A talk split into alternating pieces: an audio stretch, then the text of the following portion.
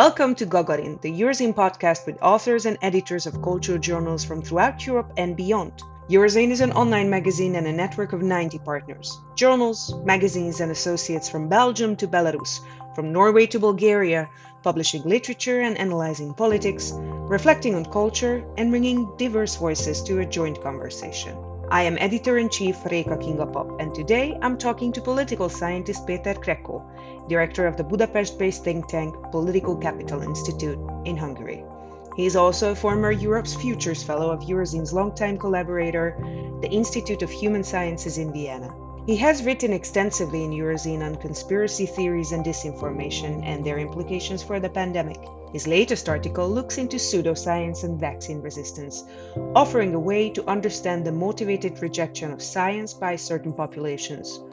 In this conversation, we delve into what effect the vaccines will have on the soon upcoming Hungarian elections and whether there is an antidote to junk science and commercial bogus.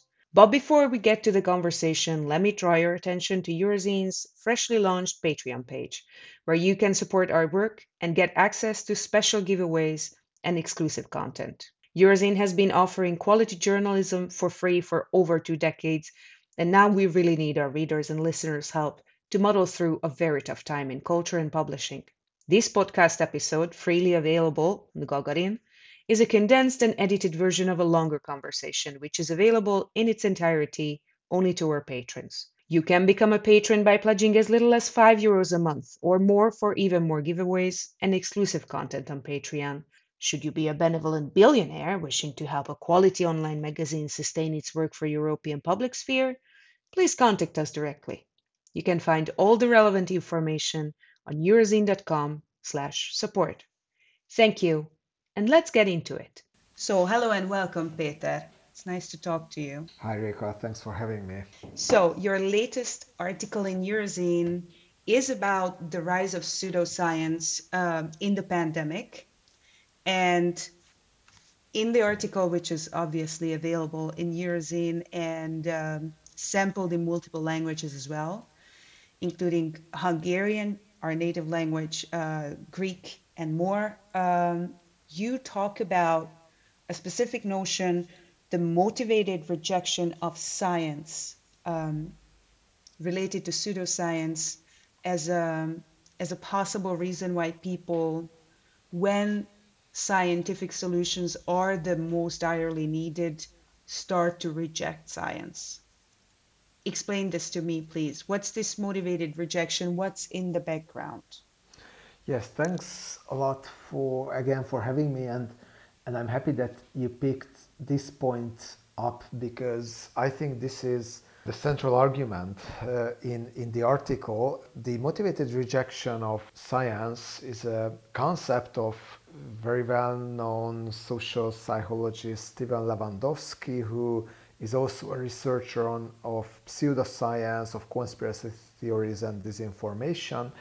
And his main argument is that denial and rejection of some kind of scientific results and knowledge can be highly motivated, in the sense that for some personal and ideological reasons, some people could feel that they cannot accept certain forms of or certain results and conclusions of science, which also means that we do not have to think about everyone who is, let's say, against vaccines, who is denying the climate change, who is, for example, buying homeopathic products, as ill-educated, dumb people who are just lacking the knowledge and the education to judge things in the world properly. We can pretty much see in many polls and research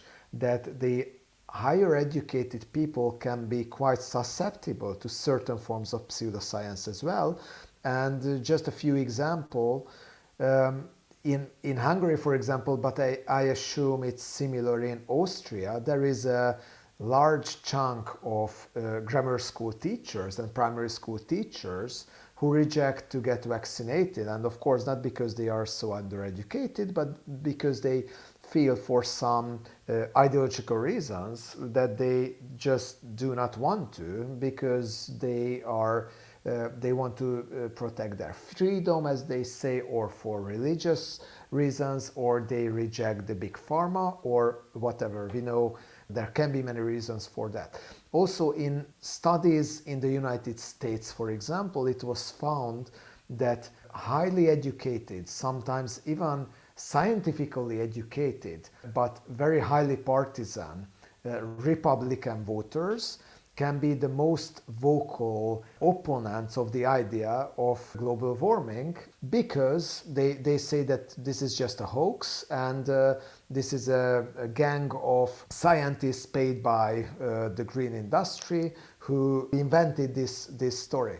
And regarding homeopathy, most of the studies show us that higher educated and better off people are buying homeopathic products. And of course, it's understandable for a simple reason, because practically they buy small glasses of water for a lot of money, and not everyone can afford that, but still a bit counterintuitive in the sense that the traditional approach of pseudoscience is based on the so-called deficit model, that if you know less, then you are more susceptible to conspiracy theories, pseudoscience, and rejection of science, but the reality is much more complex than that.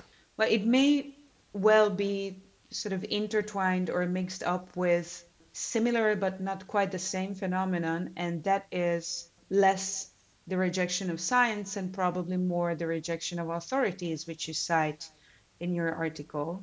And the rejection of authorities within and without or external to public health on the personal level can very well be motivated. We have heard a lot of commentary about why vaccination rates are so low throughout Eastern Europe, most of Eastern Europe, and what role, for instance, churches have to play in this scheme. You also delve into this, but it is probably more about the figure of authority and trust in authority. Tell me a little bit more about this. This is a recurring theme in your article. The importance of authority, yes, this is clearly crucial, and the early studies have already found quite a robust relationship between rejection of vaccines and mistrust in authorities, that mistrust in governmental communication and mistrust in governmental players as well. And we can see that this is still a robust factor of rejection in many countries. And from a certain aspect, mistrust in authorities seems to be rational, especially in eastern part of Europe. For example, if we remember about the very confusing communication around the Sputnik vaccine in Russia, about its effect. It cannot be used beside alcohol, for example. Then this statement was withdrawn. Then Vladimir Putin told that he won't vaccinate himself because he's too old for that, and then he changed his mind, and so on and so on. So there was a confusion all the time, and this kind of confusion is the fertile ground for mistrust and conspiracy theories. Plus, Russian people generally have a good reason to mistrust the Putin regime for its maltreatment of the citizens and maltreatment of the political opposition. Still, it's much less rational to reject Sputnik vaccine, which according to the most of the studies we know is a good vaccine, even if it is not certified neither by the European medical authorities nor by the WHO, but it's a good vaccine still. This rejection of the vaccine based on the rejection of government is highly rational and costs a lot of lives.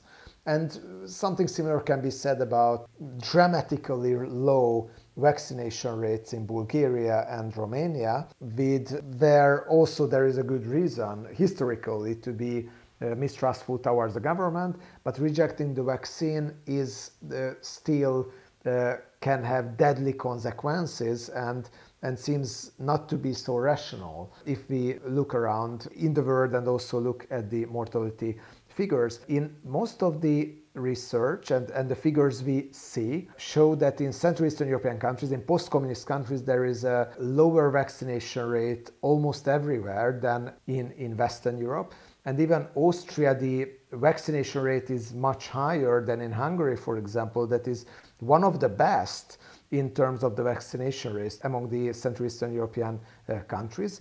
And I do not see, obviously, that it would be the only reason, but mistrust in authorities is definitely one important reason for this rejection of vaccines. And what is very interesting here is that the vaccination rate against measles in Hungary is 100%. Hungary is usually a model, and it's true for most of the Central Eastern European countries. They are model when it comes to how to improve vaccination rates in the developing world. And there are practically no debates about the MMR vaccines, the measles, mumps, rubella, obligatory vaccines. At the same time, the issue of the coronavirus vaccine had become not only debated, because it's debated all over Western Europe as well, but there is a much larger chunk of the population who rejects the vaccine, and their mistrust towards the system is deeper than they are only mere opposition voters. It's more mistrust towards every kind of authority, not just the government, but towards medical authorities and everyone who have authority to decide over other people's behavior in a pandemic situation. This is obviously a very sort of anecdotic argument, but I here only draw on my personal experience as a parent with the vaccines. The compulsory vaccinations, I'm raising a family. I do work in Austria and Vienna with Eurozine, and I'm raising a family in Budapest. The compulsory vaccines throughout early childhood, that was never a discourse. So you're supposed to appear in front of multiple authorities, some of which are very unpleasant and vexing, depending, of course, very much oftentimes on your class status and color of your skin, etc. So your treatment is going to correspond to those, unfortunately. But you're supposed to appear and present the child for certain inspections, minor medical interventions, etc. And those vaccines are nothing outside of the ordinary. So they get their BCG vaccines, BCG, it's called in Hungarian at least, when they are like 2 or 3 days old. Mine got when she was 1 day old because I left early. So it's sort of, it's not really a place for debate. And here's a new intervention or seemingly new intervention based on a technology that actually wasn't developed yesterday, but adjusted and customized throughout, a year and a half. And this is all over the place. This is a discourse that exists. And I think it's sort of, at least discursively, it's a different space. Does that even it probably makes a little bit of sense. Do you think it has something to do with this, like simply the presence of the discourse? Or is it more getting used to things? Because the BCG vaccines, the early childhood vaccines, were met with some rejection when they were initially introduced 6 decades ago. So maybe it's sort of just becoming part of the culture. Thanks for raising that, and it will sound a bit undemocratic, but it's not. But it's a mere experience that politicization of public health issues or policy issues around also environmental questions not always help. Not always help in the sense that if something becomes politicized and something becomes a polarizing force, and this is exactly what we can see these days in all over the Western world regarding vaccines, regarding lockdowns, regarding masks, and regarding the role of the doctors and science in general.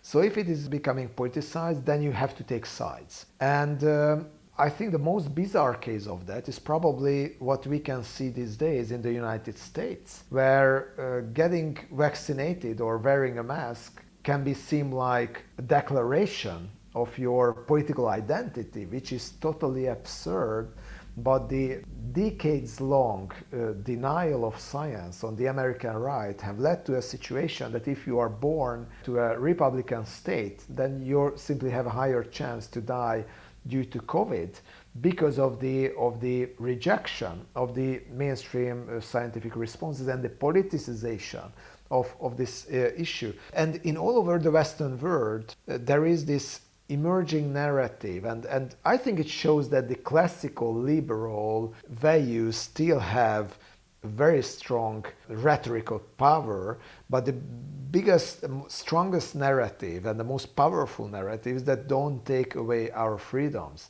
It's our body, our choice, saying the people who otherwise, when it comes to issues like abortion, do not necessarily share the same view, but right now they are happy that they can use this fundamental argument about freedom because it is still persuasive. Why to obey the politicians if they just tell us what to do? Why to obey the doctors if they just tell us what to do? And what I try to describe in the article is that what I call, after Thomas, and it's also a tribute to Thomas Kuhn's book, I write about the pseudoscientific revolution and the danger of this pseudoscientific revolution. And it happens because people have a highly ambivalent relationship towards science in all over the Western world. We can see that on the one hand, they are highly admire scientists and think that they are intelligent and quite powerful in the sense that they can invent new things that can change the world. On the other hand, there is a strong mistrust, and this mistrust can be amplified if you feel that virologists and scientists have a stronger authority over you, and this perception is right in the sense that most of the lockdowns and restrictive measures and compulsory vaccination in Austria and so on, in these decisions, politicians mostly follow scientists and their discourse. So I think it's a freedom fight in the eyes of the ones who are increasingly frustrated over the limitation or their perceived limitation of their freedom. And from this aspect, I think it's obvious and understandable that there is this pseudoscientific revolt. On the other hand, as I argue, it can undermine the very foundations of our modern societies where science as some kind of fundamental and axiomatic final source of knowledge and confirmation of facts is extremely important in an implicit manner in our societies. Well, science has included social constructs in the past, has rearranged how societies work. So the fear really does have a basis, even if the desire to reject these changes is vain. I'm not a quantitative scientist like you, and I trade more in guesses, but I do guess that the gigantic international anti-science campaigns of the past decades aim to confuse and destabilize the discourse on climate change, probably haven't helped societies develop rational behavioral patterns and a huge trust in people in lab coats, right? I think it's crucially important, and we should not ignore the elephant in the room here. Because this kind of discourse was partially fueled and amplified and also kept on the agenda by big companies who were interested in selling fossil fuels, and they tried to create an environment in which you just start to question the facts. The same philosophy as with the Russian disinformation. Most important thing is not necessarily to persuade you about one thing, that climate change does not exist and let's say fossil fuels do no harm to the environment at all, but you should be confused about that. You should hear contradicting positions and you're lost in the jungle of narratives. And then if you say that, okay, I just don't know what the hell is true, then nothing is true and everything is true at the same time, and that this confusion is already qualifies as a success. So this is important as well. And we could see something similar with the tobacco industry decades ago, where they tried to create an environment as well to create an illusion that there is a scientific debate about the healthcare consequences of smoking in a time when there was already robust evidence that smoking is not very good for your health. Sorry for everyone who does smoke. I don't want to preach. It's just, I'm just quoting the scientific consent in that. And this is the you don't have to be sorry for them. They're happy because they still smoke. Exactly. And yeah, in the cost-benefit analysis, it's still costs can be higher. So that's very important, that this rejection of science is not coming just, let's say, in a bottom-up grassroots level. It's not just the revolt of people, but this is something that is also elitist to a certain extent and fueled by some politicians, especially in the populist right, but also some big business players. In the article you write, "This is an easy game. Science is elitist by nature, at least in terms of who can participate in the production of knowledge." And here you also point out that the problem lays with junk science and a poor science education. So it's sort of a combination of those who practice science and can access science not providing enough accessibility to their knowledge. It is an ivory tower by nature to at least some extent. And then education systems, which would be supposed to provide these entrances as well on the other end, perform poorly. And in the middle, like a veg, you kind of, at least as I understand your argumentation, in the middle as a veg is junk science, which abuses this disconnect. How does this come about? Whose fault is it? And where does this whole thing get fixed? Yeah, easy questions to respond. But I would quote Robert Merton here, who wrote it down more than 70 years ago, which is important reminder that what we see regarding pseudoscience is not something new. Or he wrote that there is an increasing gap between the scientist and the laity and lay people. So, and I think there is really clearly an increasing gap, and this is what articulates and becomes a political issue around this pandemic. And if we think about it as a gap and we want to build a bridge that passes over this gap, then we could do it from both sides. We could do it from the side of the scientist and we could do it from the side of the lay people. And when it comes to science, I do not want to over mystify and also to over idealize science, even if I'm a positivist, quantitative social scientist. But I do think that on the one hand, science will always remain to a certain extent an elitist institution, and I think we cannot give it up in the sense that there are limits for the democratization of science. When it comes to social sciences, for example, I think it's easier. For us social scientists, even if we, or at least the topics that I do research on, like pseudoscience or conspiracy theories or disinformation or political populism, these are issues that surround us. So there is a way to talk about these issues, or at least I can try, in a way that more or less everyone can understand that. But let's imagine that if you are let's say a nuclear physicist, then I think there are very clear limits for the audience to follow you after a certain point, or if you're even a mechanic. So there are, I think, fields where it will always remain a kind of unfulfilled promise that knowledge can be democratized without boundaries. But I think behavior and mentality matters a lot. And I think scientists should invest more into popularize their knowledge not just by, let's say, pop science, easy to understand products and cartoons and... Well, and infotainment, kind of spreading scientific knowledge, but also about talking about issues such as pseudoscience. And for example, I don't think we necessarily have to be all virologists to spot if there are pseudoscientific so-called experts that are arguing against vaccines and wearing masks and so on, to just find their narrative, because their narrative is always about that we, the few, are the heroes against the corrupt scientific establishment.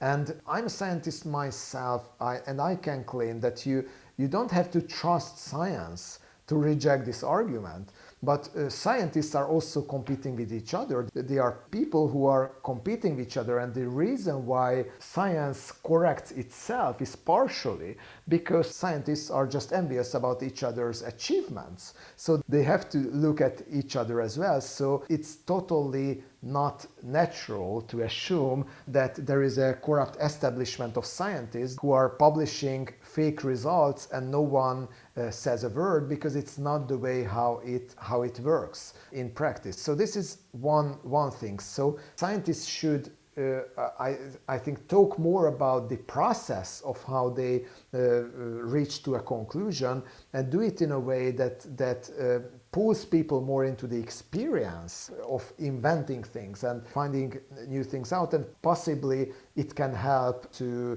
bridge this gap a bit. From the side of the lay people, and because I think they have some responsibility as well, I think it is important that, yes, we can blame politicians, we can blame the social media, we can blame junk science, the scientific practices that lead to wrong conclusions, and then they can totally distort the narrative and become a weapon in the hand of pseudo-scientific revolts. So you can blame these institutions, but finally people should have and improve and develop some critical skills to defend themselves. We cannot only wait for other people to defend us from disinformations, from fake news, from pseudoscience.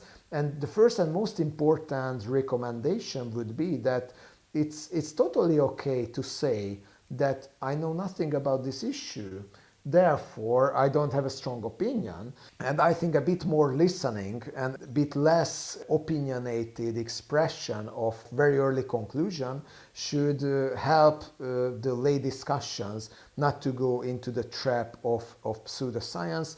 There is a so-called Kruger-Dunning effect, a social psychological phenomena, which is about that if we know just a bit about any subjects, then we have the illusion that we can easily jump to a conclusion and understand it, because we just do not understand the topic enough in depth to understand its complexity. So the less we know, the more opinionated we are. But this is an effect that is quite universal, but we can fight against it, in the sense that if we know that it is a danger, and if we have a bit of self-reflection, then there is less chance that we ourselves will spread pseudoscience, or we will fall into the trap of pseudoscience. And sorry, one last thought about what scientists themselves can do. There is a very good book of Naomi Oreskes and her colleagues, who argue that there are three important merits of the scientific community. And this is honesty about funding, honesty about lack of knowledge. If scientists do not know something about the issue, it's fair to say that we do not know that. It's much better than just to claim something with high arrogance, and then it will prove wrong, as it happened many times with wrong predictions regarding the pandemic. Diversity, which is very important because of what I previously said, that scientists are competing with each other and they can control each other if it is a diverse group, even in terms of let's say, ideology and worldview. And humility in the sense that scientists do not have to always praise for something and teach other people, but try to talk from the position of not necessarily of authority in every case, but as in a horizontal manner. And I think it could be a good way as well of bridging this gap between science and laity. I think we've just passed the Hungarian political Bechdel test. So the classic Bechdel test is not really a scientific method. It's just a sort of a rule of thumb to see whether the portrayal of women in content is fair. The question is, when two women talk in a film, at least in the first few minutes, do they ever talk about a topic that's not men and their relationship to them? Now, the version for us is to talk about something for about, say, the first 30 minutes on a podcast that's about an hour without mentioning the Hungarian elections. And I think we've passed that plan, so it's time. Yeah, it was time. Difficult that we passed that clearly. Yeah, I clear the bar. It's awesome. So I need to ask you about it, and I will admit I dread this sort of compulsory discourse about the Hungarian elections and guessing the results and all that. So I'd love to avoid that part, but I do wonder whether you see a role for the vaccines, vaccination campaigns, and generally public health in the current Hungarian election campaign. Elections are early April, so very close to the time of this conversation, mid or late January. And Viktor Orbán, our favorite autocrat, has taken a very peculiar position on vaccines very early on. How do you see this role? Please explain this briefly to our listeners. And how do you see a role for the issue of public health in a country where the public health system has been crumbling or had been crumbling long before the pandemic? Yeah, I like this approach because I'm already a bit fed up as well and bored of the discussions around Hungarian election, even if it's still 3 months to go.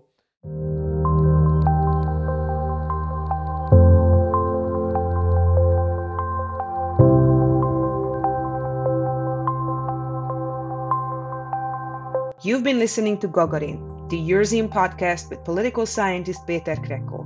And if you want more, you can access the full conversation and learn about his forecast for the Hungarian elections and what he sees as an antidote to disinformation by becoming a patron. Visit our Patreon page at patreon.com/Eurozine. And here's a shout out to those who already support Eurozine who have made this episode possible.